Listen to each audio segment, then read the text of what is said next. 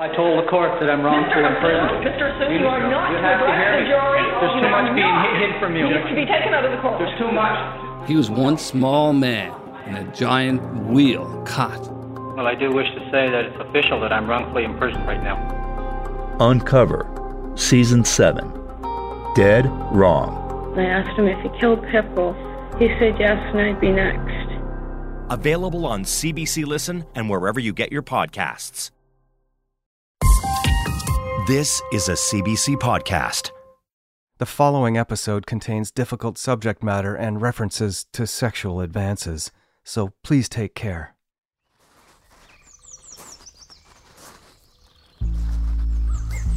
I'm hearing all kinds of stuff, different things, and it's just, I don't know.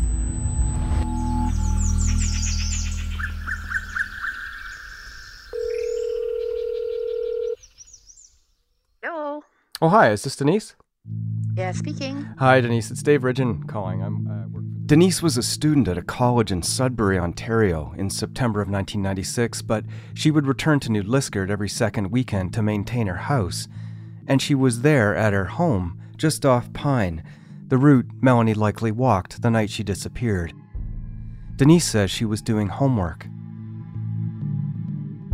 So that night, I was upstairs in the little bedroom and I was typing on the computer. And then I heard some screams, but they were, it wasn't sounding like teenagers having fun, you know, those kinds of screams. It was more like scary kind of screams I was in my own home and I felt scared. I'm David Ridgen, and welcome to the next call. Episode 3 in the case of Melanie Ethier.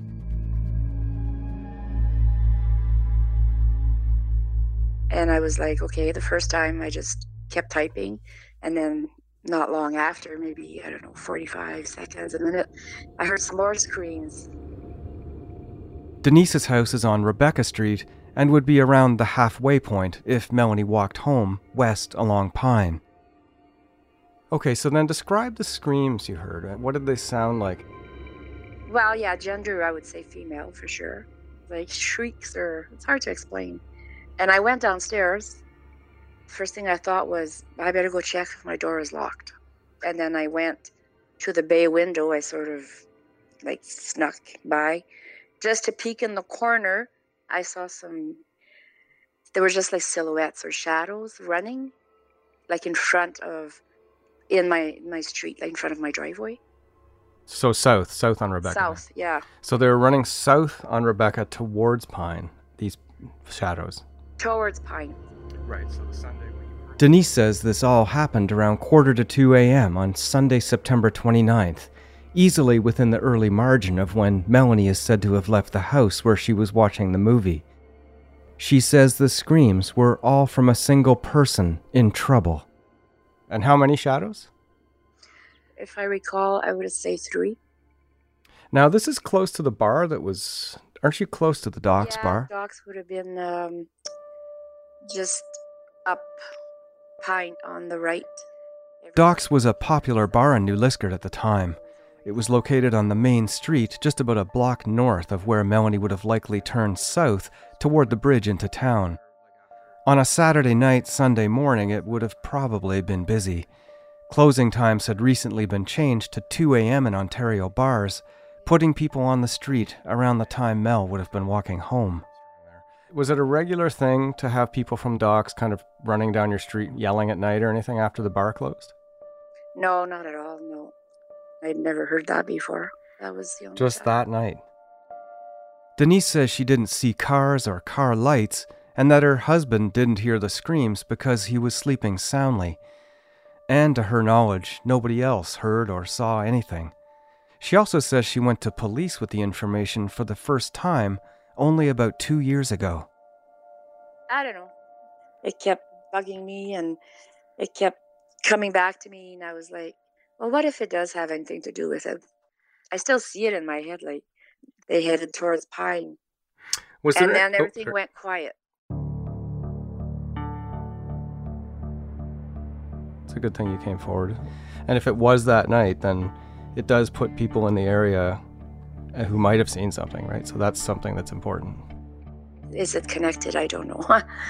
and I was thinking if it was her, that at least she would have made it that far. Then after that, we don't know.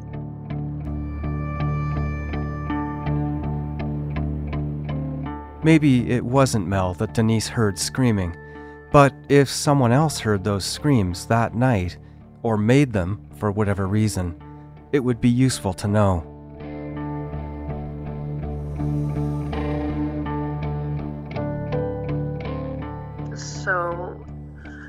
I did not know Melanie until the case actually, until she went missing. And that's when I realized, I guess, that I had seen her. One of the last time, I guess, that she was seen. This witness believes that she may have seen Melanie after she left the movie viewing at Ryan Chatwin's house. She will remain nameless to help prevent any possible witness harassment. When did you go to police? What was the date? It would have probably been in, 19, in the 1990s and again in, in the 2000s. Okay, okay. Yeah.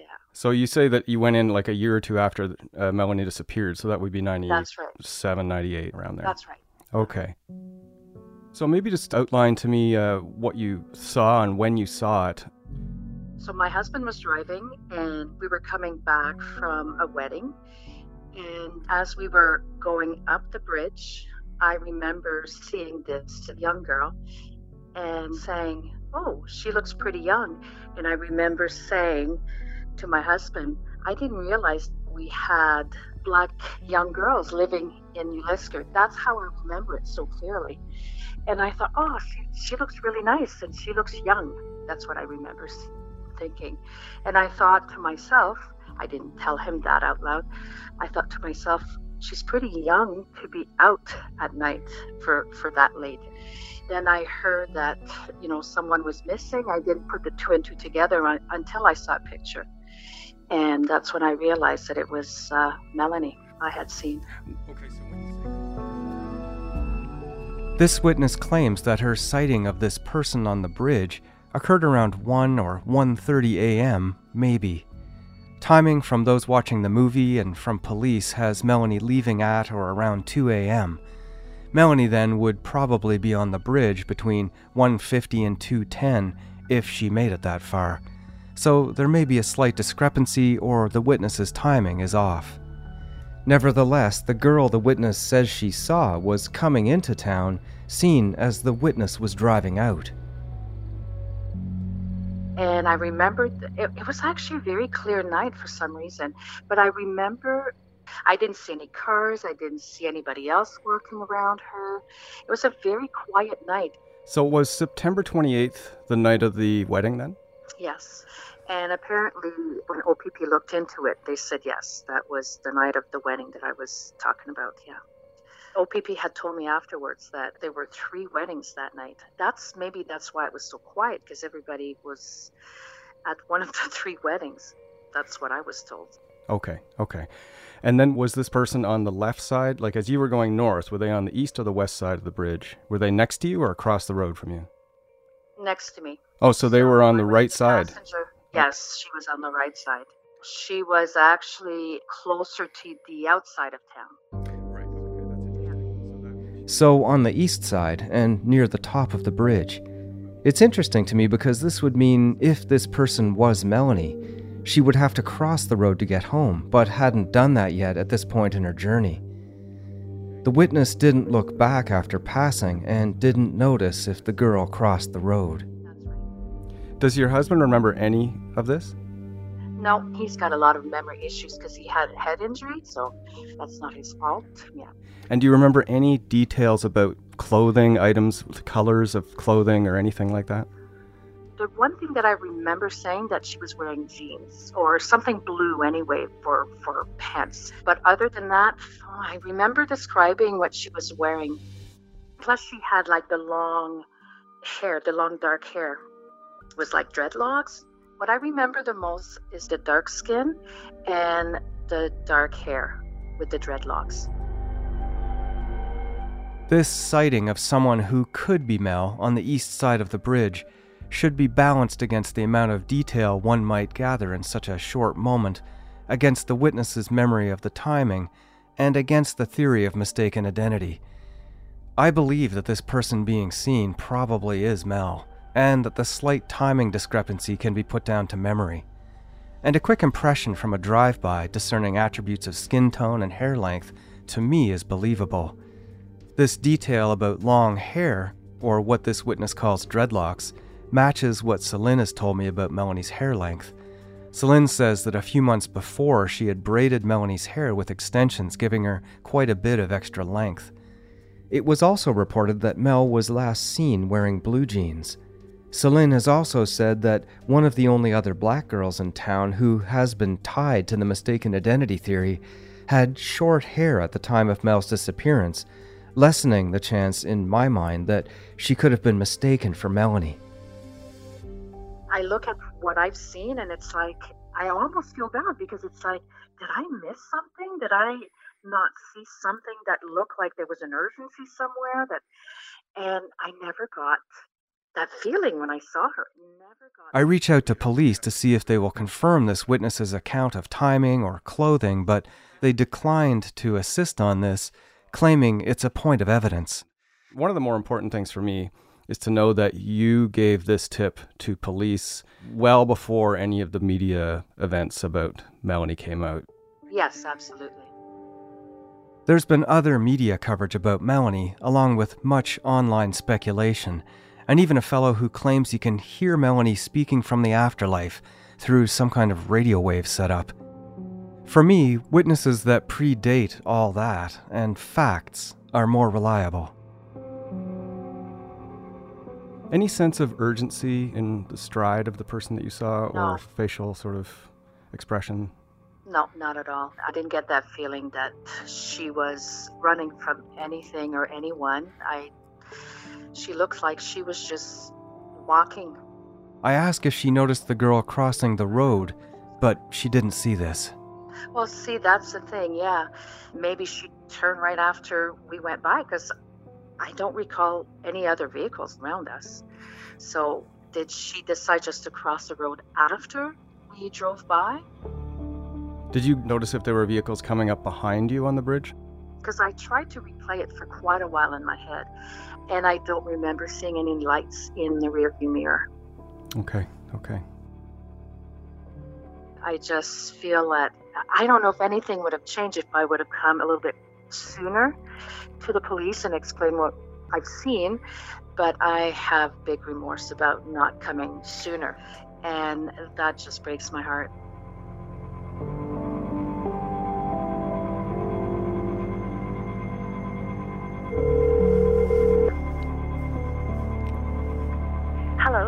Hi, it's David Ridgen calling from uh, CBC.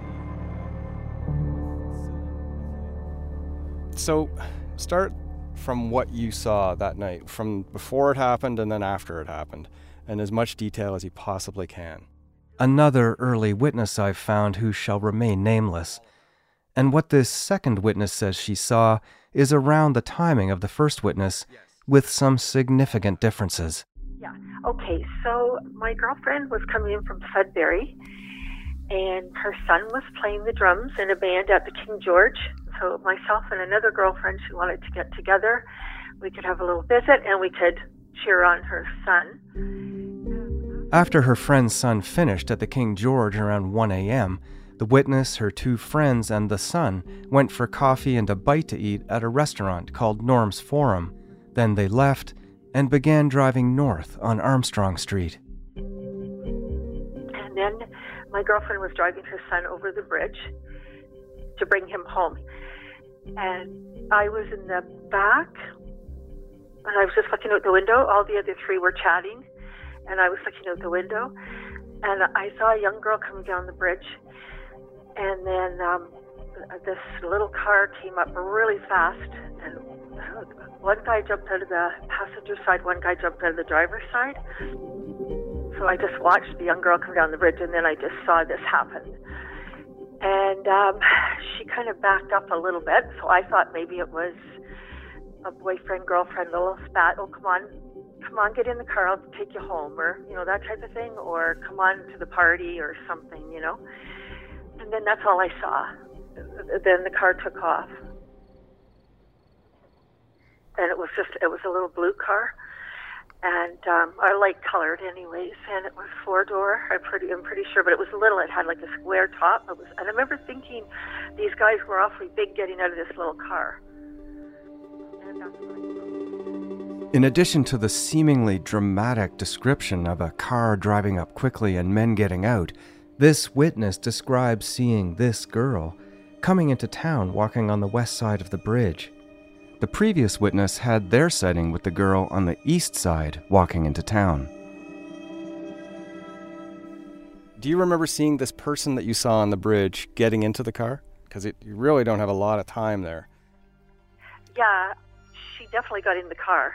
They were kind of surrounding her, so it happened very quickly. About how far down was the person on the bridge? Uh, it was about the middle of the bridge. Okay. And it's pretty well lit in the middle of the bridge, right? Yes, we would have been coming over the bridge around, I don't know, 145, 150, somewhere in there. Do you remember any skin tone information? No.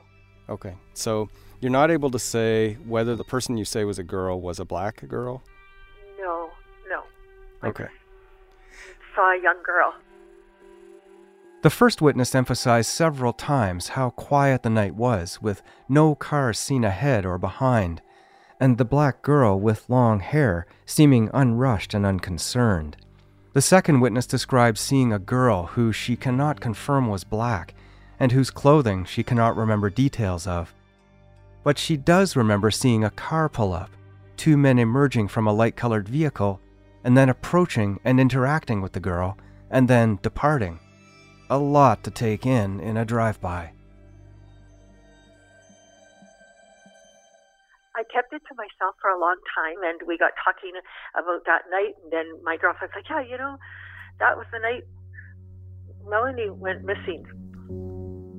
And then we kind of got chatting about it. And then I got some information that she might have been taken from the bridge. And then I just was like, "Oh my God, was that her?" And then that's when I went right to the police. But I just had never heard anything back. So, When did you first go to police? you know, I, it was quite a few years later because I kept thinking it wasn't her. And, you know, life goes on. My father was dying at the time, stuff like that, all kinds of stuff, you know. And then uh, that's the thing, I can't remember what year it was 2008, 2009, somewhere in there. Okay. And you went in and you told the same story you're telling me. Yes. Hearing how this witness says she remembered her sighting gives me some pause. What led to what? Was it just a speculative chance conversation about Melanie and the bridge that led to this witness's revelation about what she had seen? Was the discussion based on some general community knowledge about Melanie being taken from the bridge? I'm not sure there was any media coverage about a bridge sighting until a November 2010 TV broadcast came out, possibly based on a release from police of information from the first witness I spoke to. I dig for some assurances here. Did you ever hear anybody tell you that they saw Melanie on the bridge and a car pull up and two guys got out? Did you ever hear that from anybody else before you went into police? No. Okay, so where did you get the information that she might have been taken from the bridge? I don't know whether it was on, one of my girlfriends had mentioned that to me.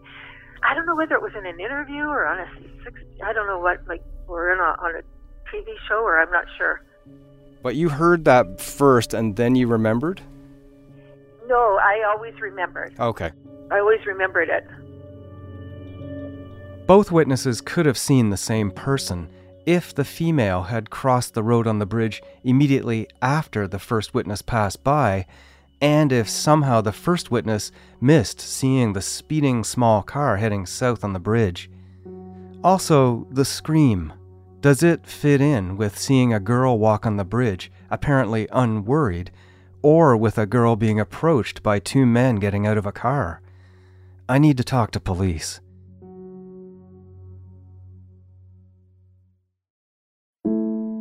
If you're looking for another surprising investigation into the criminal justice system, check out Bear Brook from New Hampshire Public Radio, hosted by me, Jason Moon. Bear Brook is back with an update on our second season. Jason Carroll is serving life in prison for a murder he says he did not commit. Now, the biggest development in the case in 35 years could lead us one step closer to the truth. Listen to the complete second season of Bear Brook, now available wherever you get your podcasts.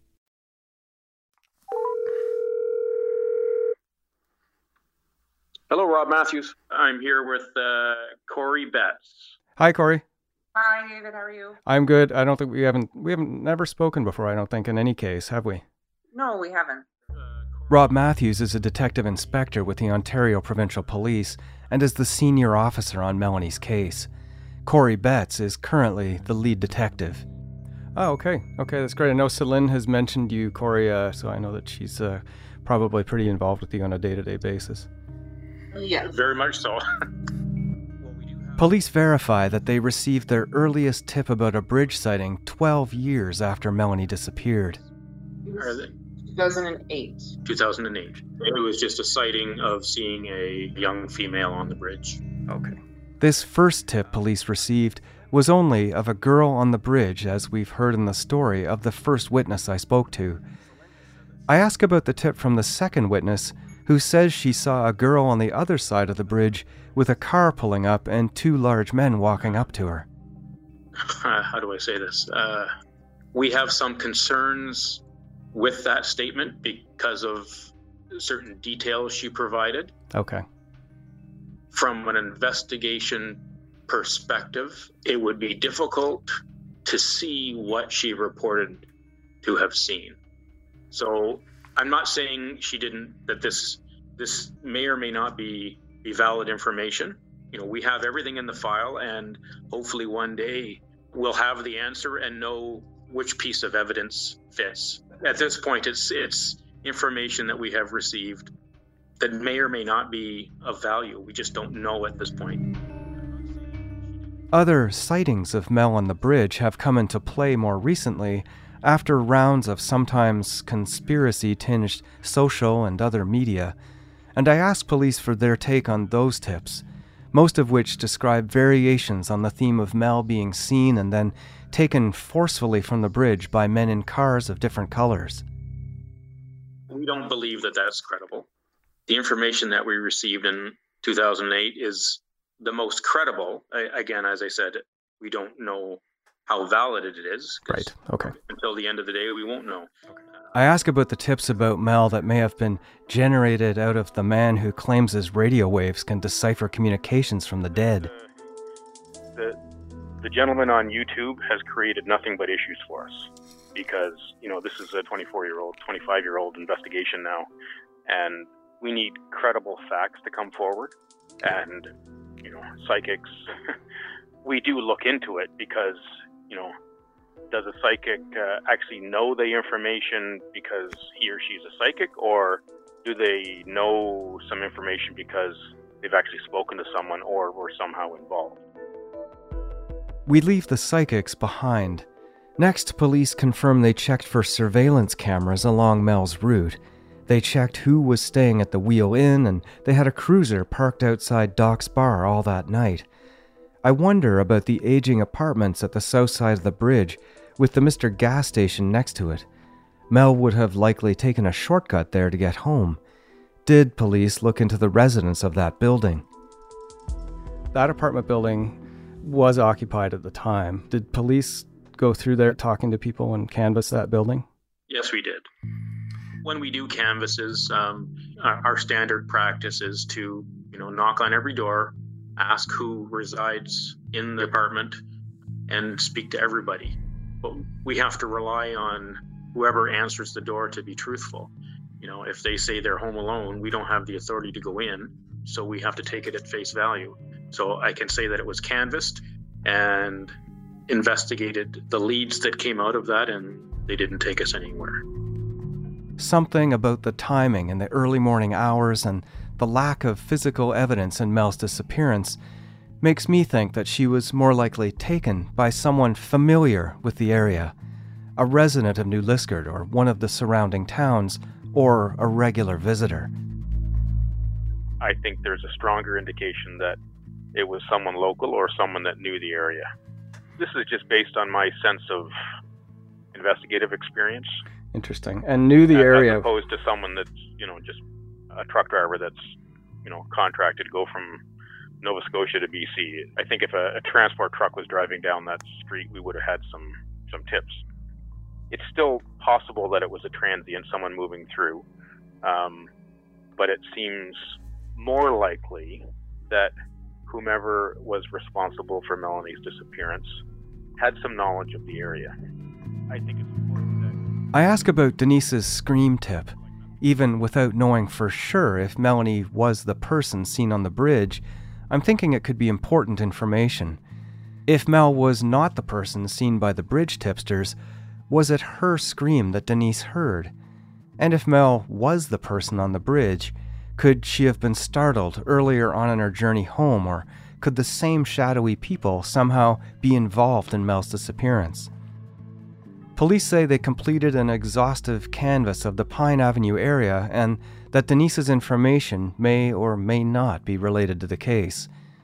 Now, for some of the other, more credible theories I've heard and what police think of them. The Crick Gautier Goulet case, which continues to come up. Has OPP looked into the Crick case? we're fully aware of, uh, I'll say, those investigations. Yes. Um, But you have looked into it more than just taking the information, right? Like you, you I yes, think, we have. Yeah. Yeah. So what you can probably take from this is we have not made any arrests. So at this point, um, it has not revealed anything of significance at this point. I then mentioned the girl who some have theorized Mel was mistaken for. Did police look into that? We are certainly aware of her. Another young female in the area that on occasion was mistaken for Melanie. That's about as far as I will go with that. yeah, and the mistaken identity. Police will not commit to whether the drug deal mistaken identity tips or any others for that matter have led to anything productive for them. But to date, there have been no arrests related to any of them. I wonder what police think of Dennis LeVay, the man with the scratches. So Celine's told me a story about a guy named Dennis LeVay, the boyfriend of one of Celine's friends, Sylvie Chartron. About three days after Mel disappeared, Celine was with Dennis, and he showed her some marks on his arm, deep nail marks that he said were from Melanie. And he said, Whoever took Mel has marks like this because she must have fought them. But I guess Dennis has died since then. But does that story ring any bells to you? Have you heard Yeah, that? that we, we, we were aware of that. Okay, okay. So that's a story that you know of. And would it have been looked into before Dennis died? Yes.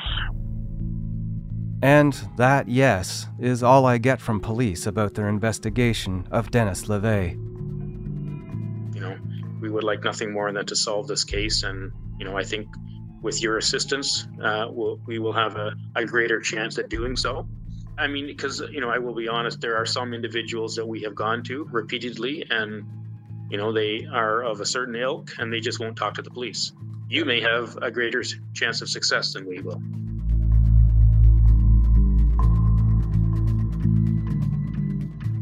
Celine and I update each other over messaging, but it's clear by her tone and style that some pressure related to Mel's case is building in her. I decide to call her. Hello. Hi, Celine, how are you? Well, I could be better. What's been happening? I don't usually say that, but it's just because I I feel like I know the truth right now. I feel it in my heart that I know the truth.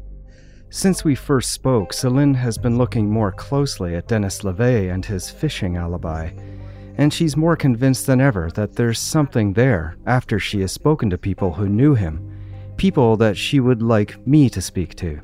This is all facts. This is like what I totally believe in my gut to be the truth. So I feel like this is it. I can feel it in your voice and your excitement. Yeah, I'm so, shaky. Like I'm so I'm I'm so angry though. Like I'm like well, you definitely. I mean, you did all you could do, though, right? You went and he had his stroke. You were in the hotels talking to him. You were at the yeah. I went to jail and to talk to him. I went to the hospital till till the last minute. yeah, I don't think you should feel guilty or anything like that. You did everything you possibly could and more, and then you know even more than that. So. Together, we compile a list of possible leads, and I map out my next steps. Like, please now I'm I'm helping you work on the truth. This is a good direction, so let's let's work with it. Let's. Uh, so when do you want to Hello? Hi, is that Sylvie? It is. Hi. Sylvie Chartron, Dennis LeVay's partner for 37 years. After several messages, we finally connected on the phone. If anyone knew Dennis, I think it would be her.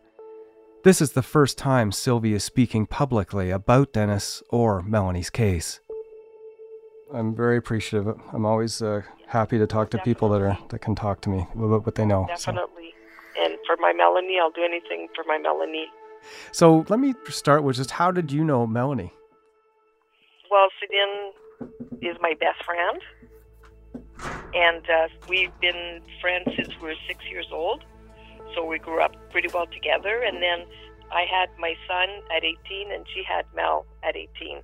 And we were always in each other's lives. So Mel, I took her as my own daughter, but I was very, very close to her. She was a bubbly person, full of life. She loved people. Like I, I loved her character. I loved spending time with her. I've become kind of a huggy person, so when she'd come, she'd get all the hugs that she wanted and lots of love, anyways, from from my family. Again, Melanie disappeared in the early morning hours of Sunday, September 29th, 1996. That Saturday, just hours earlier, Melanie had dropped by to visit Sylvie. We were just her and I and my daughter, and uh, she just came for a visit about an hour, I would say, and um, she was talking about her new job that she got, and then um, she happened to break a nail, and she was really upset because I guess she was growing nails, and and I was just laughing at her, thinking it's just a nail, Mel, you know, but for her it was big. But anyway, so we spent like a nice time together, and she, um, I guess, she was going through some rough times because I guess with Celine and they were struggling, like they didn't have a vehicle that was working, and I guess they didn't have a phone. I think at that point because I guess money wise and stuff, that was just what she was talking to me about. You know that she was upset a little bit of that, but I mean it was just Celine. You know she was doing the best that she could, and then she she left, and I was watching her go down the hill, and that's the last time I seen her. Sylvie knows why I've called, so no point in holding back.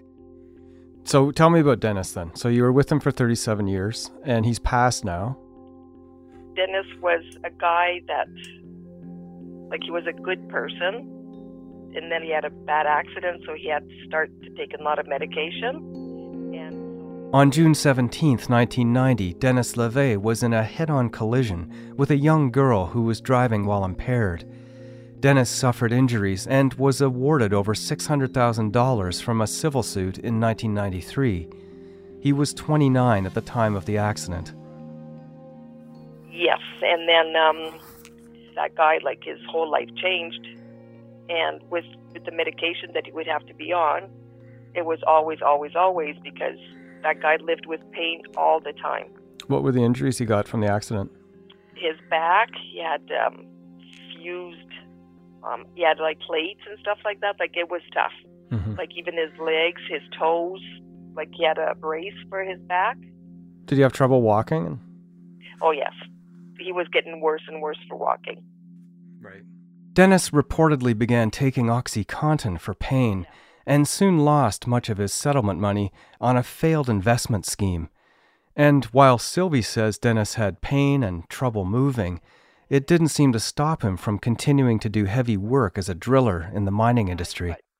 So then after that, Dennis he lost a lot of his money, so he had to go back to work, which he shouldn't have, but he really wanted to because he was a driller. So Dennis was always gone from home, sometimes two months, three months at a time. Where was he drilling? He would go in um, Northwest Territories. He went to Mongolia. Like he went a lot, a lot, a lot of places that he'd have to fly. So he had trouble walking, but he was able to work a drill. So it couldn't have been that difficult for him to move around then if he was hefting drills. But yeah, but he still did it, but of course with medication. Do you know what I mean? Yeah, yeah, of course. choice. Yeah, he had no choice. Celine would bring Melanie and her other daughter Jessie over to visit Sylvie frequently. Melanie was the same age as Sylvie's son, Jason. Dennis LeVay was Jason's stepfather. Well, because Celine and Melanie and Jesse, lots of times they come to our house, and Jace and Melanie were really close. They were like brother and sister. So it was always like a family kind of thing. They'd come for supper with us, and as far as I knew, like everything was always good. And I, I'm pretty sure at times like that even Mel took Dennis like a dad figure kind of thing. Now, do you remember what Dennis was doing around the time that Melanie disappeared? I guess it must have been that Friday, Dennis with my son, and then with my son's friend, Joelle, they would get ready to go fishing. So they were packing some stuff, and then they left to go fishing.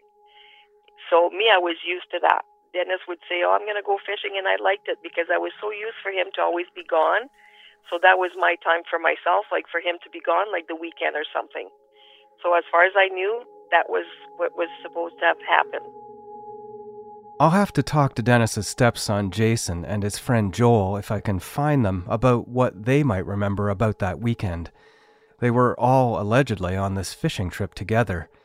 I ask Sylvie what vehicle Dennis drove at the time, and she says a gray truck but doesn't know what kind, and that Dennis sometimes drove his mother's smaller gray four door car. Was Dennis a, a larger guy? Like, was he a big guy? Yeah, Dennis was a big guy. Like, how big? Well, him, it's not because he was fat. He was just like a really big guy. Like I think he was like six feet some, and he weighed like over two hundred some pounds. I ask Sylvie if police ever talked to her or Dennis about Melanie's case. She claims that police may have spoken to her many months afterward, but she doesn't remember the interaction. Did they ever talk to Dennis, you know? No, as far as we know, no. Okay. That is so so weird. Then Sylvie tells me a story about Dennis returning to their house on the Sunday that Mel disappeared. Dennis came into the front entrance to the house, walking up apparently with his stepson Jason, and Sylvie was there. It was later. I think it was four o'clock. I think. And um, as soon as when they walked in, I told them, I said, Melanie's missing, and I, you know, I'm a pack of nerves. I just want to go. I just want to go because I can't reach it in other ways, and she didn't have a phone. And then Dennis says, Oh my God, like look at the marks that she did on me. Dennis says, whoever would have took her or did something to her because she's strong says, look what she did to my wrist. Like, look what she did to me with her nails. Right. And can you describe what you like the marks on the wrist? Like it was, I guess it must have been like scratches, I guess. And does Jason remember them? I'm pretty sure he remembers more than me, anyways. So Jason, did he come in the door with Dennis? And then Jason just noticed the marks then too? Well, yeah, and that's when Dennis, you know, said, well, look at this, you know. And hadn't Jason just been supposedly with Dennis the whole weekend though? Supposedly, Okay. he doesn't even remember where they were because apparently Dennis was at a bar and my son at that point was 15 so he couldn't have went in the bar so he they have no idea where they were so like I was really really upset with that because you know what where were my my son and, and his friend What could you tell me about play fighting with Dennis? Have you, did you ever witness Melanie play fighting with Dennis? Well, yeah, because they were just well, it was not like they was on top of her, nothing like that. They were just, I don't know, like because Dennis was always like that, like um, even with me and and my daughter play fight and stuff like that, but nothing to put marks on ourselves. It was just like you know he'd run after me or or just stupid stupid things kind of, but I would not say that it would cause Melanie to have marks on herself with the play fighting that they would do at my house. And did you ever see Melanie get so involved in the play fight that she would scratch him like that? No, no. But that's why I say he never had marks like that. Or she never had marks, or he never had marks. Can you remember if they were pretty fresh looking, the marks?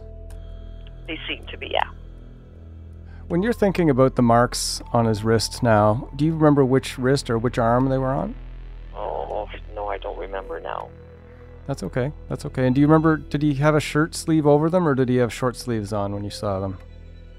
It must have been, like, for me to just see the wrist. It must have been long. A sleeve, okay. You know what I mean? Because then I would have seen. And did did it make sense to you, or does it even now make sense to you? Like, would Melanie have been play fighting with him? Because you said that he wasn't there on the 28th when you when she came over. So, when was the next earliest time that they would have had a play fight in your in your presence or to your knowledge?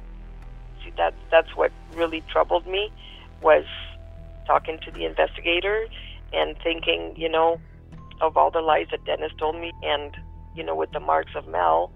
So, you know, is he involved with what happened to Mel? Like, I re- I lost it. I really took it really, really, really hard because he shouldn't be having marks. There's no way. You know what I mean? Like it's Yeah. there's no way. And did he ever talk about Melanie after she disappeared, Dennis? I know he used to say whoever did anything to her, he was going to go and kill the guy. Right. Yeah. Right. Now, tell me about Dennis's record, because I understand that he served some time. hmm Is that something you can talk about? Dennis went to jail because Dennis was a guy that tried to do things with young girls. So that's what I know so far. And now I'm hearing about different girls and stuff like that. It was all hidden from me. A lot of it, anyways. Not all of it, but some. I have received at least some of Dennis's criminal files from the courthouses in Haileybury and Bracebridge. In 2006, failing to comply with an order to not associate or communicate with several people. In 2012, death threats, assault with a motor vehicle, possession of a taser, and various probation violations. And in 2013, sexual interference, touching a person under the age of 16 for a sexual purpose. There may be more records out there. Sylvie claims to have known little about Dennis's charges involving young girls, but says her daughter, Steph, knows more about it. Yeah, because um, Steph had a. They were at our house, and Dennis went to see one of Steph's friend in the sunroom, and he was asking her if she ever experienced an orgasm, and because he'd like to to make her experience an orgasm. I don't know. I'm not sure. I don't think that it ever. Sorry. That's okay. That's okay. I'm hearing all kinds of stuff, different things, and it's just. I don't know. I knew about the girl that was at my house because that was my daughter's best friend. And that's how it all started. That, you know, Dennis uh, would try to, to have, you know, intercourse with Stephanie's friends, you know. But if he touched somebody, I don't know. What are the dates of the sunroom incident? Oh, God. In the sunroom? Oh, good question. I don't. You're looking at in the 2000, I would think. Sylvie remembers an incident involving Dennis and a teenaged girl. A 14 or 15 year old, she says, that Dennis had convinced to come babysit his granddaughter somewhere around 2012. Except there was nobody to babysit, and Dennis made sexual advances on her. This could be the sexual interference charge that came up in the court documents I obtained. I guess he tried with many, many people. Yeah. That's why I say I'm finding lots of people. It's like he would do that and I didn't even know about it. But Dennis was. Sylvie says Dennis told her that he was abused as a child. But Dennis was when he grew up, he was sexually abused by men, like young men, I guess, and the babysitters. So he's seen a lot of that in his life. His mom would drink a lot. They would get um, hit and stuff like that. It was just he had a bad, bad childhood. And I'm not excusing for what he did or whatever, but he grew up in a bad environment. Tell me a bit more about Andre then. What was Dennis's relationship like with his brother? Um, Dennis, growing up, he took care of Andre pretty well because, like I say, his mom and dad they would drink and they would party, and he would be left because he has two brothers and a sister, so he would be left taking care of them while his parents would be partying. So I know, like Andre was still in diapers, I guess, and so he took care of him like pretty well, like his own kind of thing. So and Dennis was pretty young, I would say, at that point. So they were really, really close. They were reportedly close, but Sylvie says Dennis and Andre had some kind of falling out. Do you remember what year that might have been where they separated like that? I would say it's in the in the year 2000, I guess, somewhere around there. Even his other brother didn't want him to be around his daughter. He's done lots of damage, lots and lots of damage. That man. Has Andre ever talked to you about Melanie or about that case? Her case? No, When was the last time you talked to Andre? two years ago, maybe. Oh, I'll try to talk to Andre, but for now, back to Dennis. You say his behavior changed when he took drugs? Well, with the cocaine, because I guess it, it really changes you. Because the other drugs that he would take, like the Oxycontin, he could do a little bit more, like in his garage and stuff like that, because it would help him with the pain. But the cocaine, I guess it was just sexually, I would think. He would just be different, you know, that way. And that's when I think he he just thought that he could get away with all that stuff and terrible. Like I mean, I was with that man for 37 years. I never had any ways of even thinking that he could have done this to, to Mel. And I never even noticed anything different about him. You know, for it's it's weird. Like hmm. you know, like he he played it very well. Like if he's involved in it, like he he played it very very well. But it's just too weird. It's just too too weird.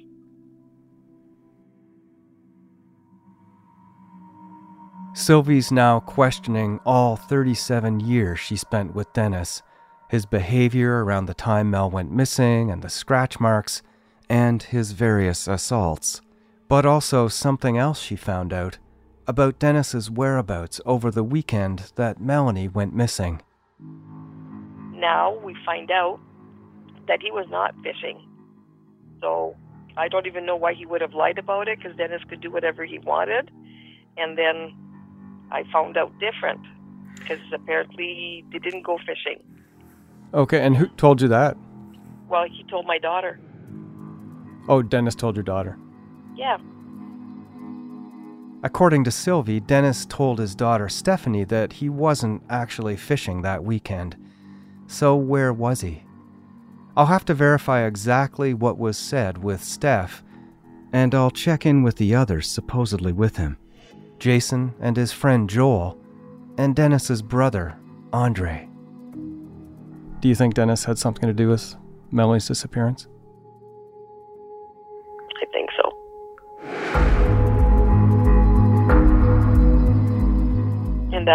That is destroying me so much.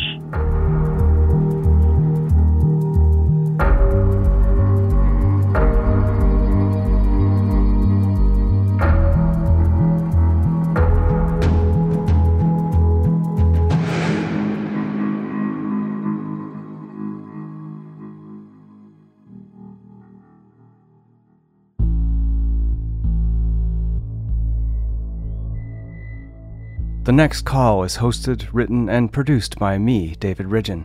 The series is also produced by Hadil Abdelnabi. Our senior producer and sound design lead is Cesil Fernandes. Emily Cannell is our digital producer, and our story editor is Chris Oke. The executive producer of CBC Podcasts is Arif Noorani.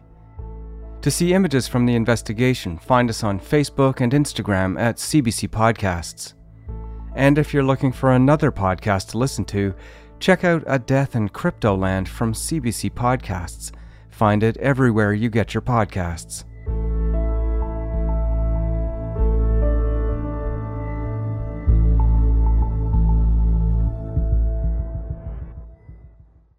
For more CBC podcasts, go to cbc.ca slash podcasts.